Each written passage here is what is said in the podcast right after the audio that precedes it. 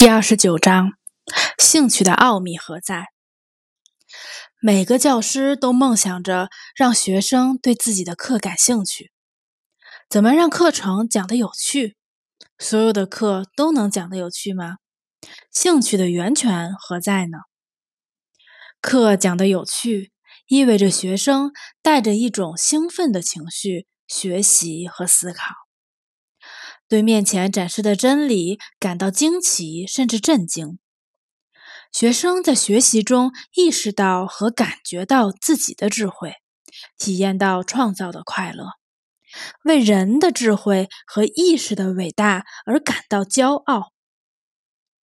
认识本身就是最令人赞叹、惊讶的神奇过程，并会激发生动、鲜活、经久不息的兴趣。事物的本质，它们之间的互相关系、运动和变化，人类思想以及人所创造的一切，都是兴趣的不竭源泉。但在一些情况下，这个源泉就像潺潺的小溪，在我们的眼前流淌。只要走进它，去观察，那你的眼前就会打开一幅惊人的自然秘密图画。而在另一些情况下，兴趣的源泉隐藏在深处，需要去挖掘。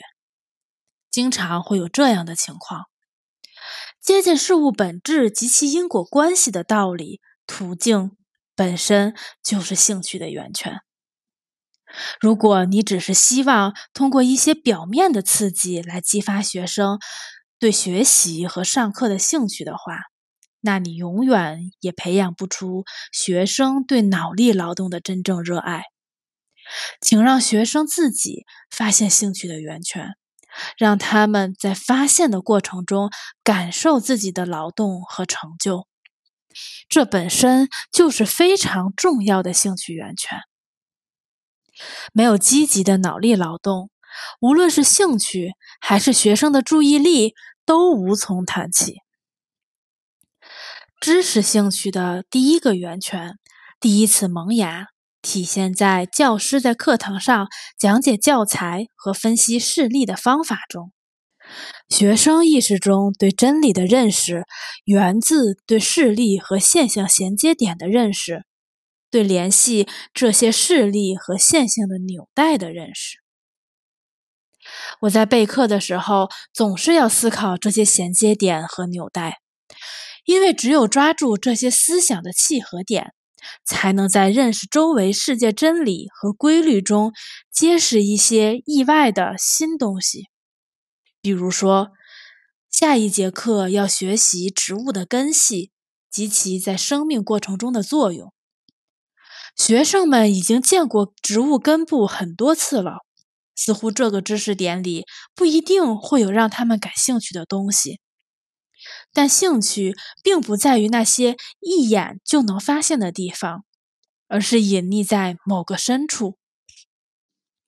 我告诉孩子们，细细的根部绒毛如何在土壤中吸取植物必需的营养，把孩子们的注意力吸引到这些知识的一个衔接点上。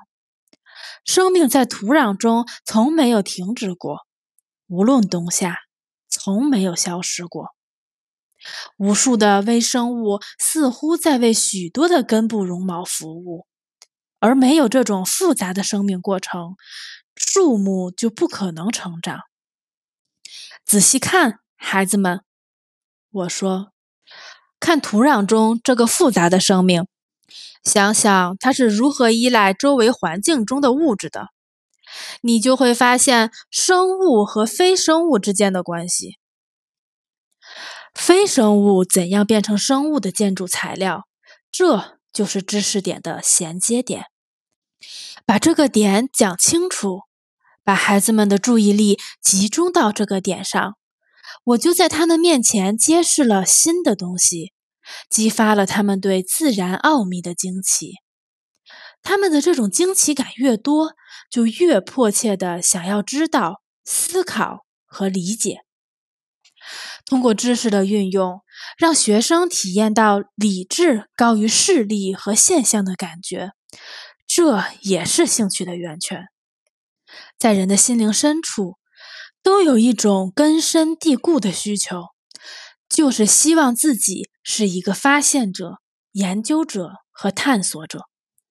而这种需求在孩子们的精神世界中尤其强烈。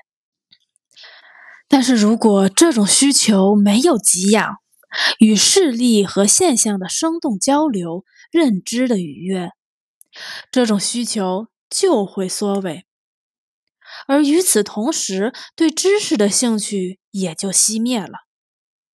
我认为，一个非常重要的教育任务是要不断支持、巩固学生想要变成发现者的愿望，用专门的方法来助其实现这一愿望。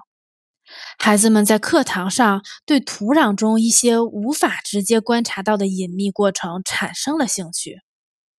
下课后，我们就去了田野，特地去看一看土壤剖面。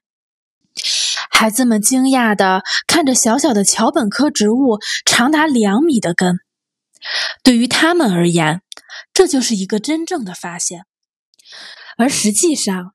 他们才刚刚踏上发现和探索的道路。我只给孩子们看草地上和荒地上的几种植物的根。我们去掉了茎，把这些根种下去。其中很多看起来已经干枯了，但它们却活过来了，长出了幼芽，变成了绿草。还有一棵葡萄树根也活过来了，长出了幼芽。这使孩子们很受鼓舞，他们的思想活跃起来，开始刨根问底。他们体验到了一种无与伦比的人类的自豪感。我们控制着事物的发展，知识在我们手中变成力量。感受知识的力量能使人变得高尚。很难再找到比这更强烈的对求知兴趣的刺激。不要让掌握知识的过程使学生疲惫不堪，不要让他们感到厌倦和变得冷漠，而是整个身心都充满欢乐。这是多么重要啊！